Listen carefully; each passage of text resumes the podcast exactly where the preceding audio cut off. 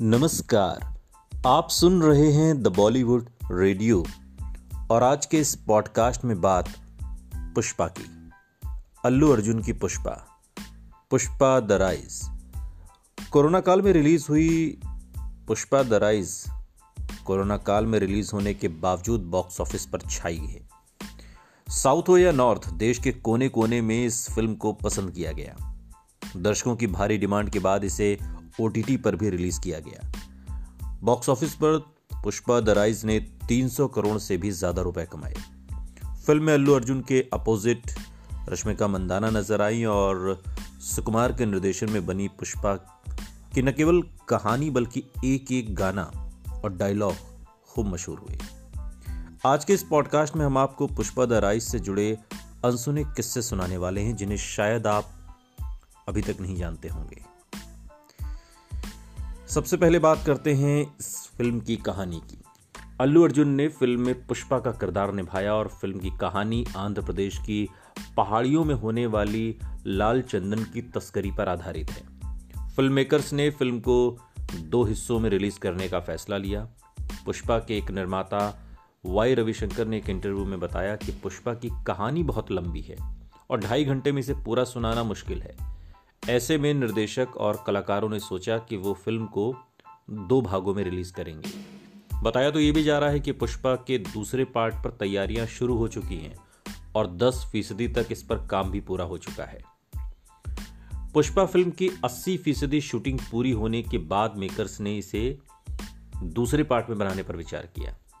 कहानी में मेकर्स को मजबूर कर दिया कि बाहुबली की तरह इसे भी दो पार्ट में बनाया जाए।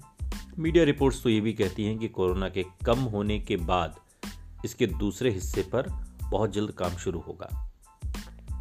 पुष्पा की ज़्यादातर शूटिंग आंध्र प्रदेश के मारे दुमिली जंगल में की गई और ऐसे में फ़िल्म की पूरी टीम को जंगल में ले जाया जाता था। मेकर्स टीम को जंगल ले जाने के लिए रोज़ाना 300 गाड़ियों का इस्तेमाल करते थे।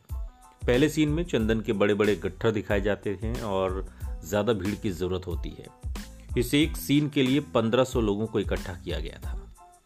पुष्पा फ़िल्म के लिए रोज़ाना 500 लोगों की ज़रूरत होती थी और एक गाने में एक हज़ार लोगों को लेना पड़ा था। आर्ट डिपार्टमेंट की मदद से लाल चंदन की फैक्ट्री को दिखाया गया और मेकर्स को चंदन की तस्करी के ट्रांसपोर्ट वाले सीन्स को शूट करने में खासा दिक्कत आ रही थी। और इसकी वजह थी जंगल का खराब रास्ता और ऐसे में कई जगहों पर टीम ने कच्ची सड़कें बनाई थी ताकि आसानी से सफ़र किया जा सके। कुछ दिनों के लिए केरल के जंगलों में भी इसकी शूटिंग हुई और इसके लिए टीम चंदन के आर्टिफिशियल गट्ठर लेकर केरल के जंगल गई। जब टीम वहाँ से लौट रही थी तो पुलिस ने उन्हें रोक लिया और टीम ने समझाया कि वो शूटिंग के लिए आ, उन्होंने आर्टिफिशियल चंदन के लॉन्ग्स का वो इस्तेमाल कर रहे थे। अल्लू अर्जुन को पुष्पा बनाने के लिए कई घंटों का समय लग जाता था। पुष्पा के लिए अल्लू अर्जुन के मेकअप में करीब दो घंटे का वक्त लगता था और फिर मेकअप हटाने के लिए भी काफ़ी समय एक्टर को इंतज़ार करना पड़ता था। फ़िल्म में के सिनेमाटोग्राफर की एक अहम भूमिका हर फ़िल्म में होती है। वो फ़िल्म के दृश्यों को जीवंत बना देते हैं और ऐसे में पुष्पा के एक एक सीन को शानदार बनाने वाले सिनेमाटोग्राफर मिरोस्ला ओबा ब्रोजेक। प्रोजेक्ट ने पोलैंड से सिनेमाटोग्राफर की ट्रेनिंग ली है और वो पिछले काफ़ी समय से साउथ की फ़िल्मों में सिनेमाटोग्राफी कर रहे हैं और पुष्पा फ़िल्म की पहली झलक अप्रैल 2021 में देखने को मिली थी।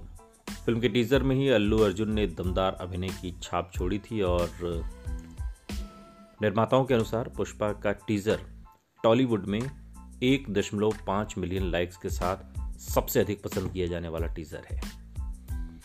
खैर, फ़िल्म आपको कैसी लगी? कमेंट बॉक्स में ज़रूर बताइएगा और फ़िल्म से जुड़े ये जो कुछ फैक्ट्स हमने आपको बताए, इनके बारे में भी सुनते रहिए। द बॉलीवुड रेडियो, सुनता है सारा इंडिया।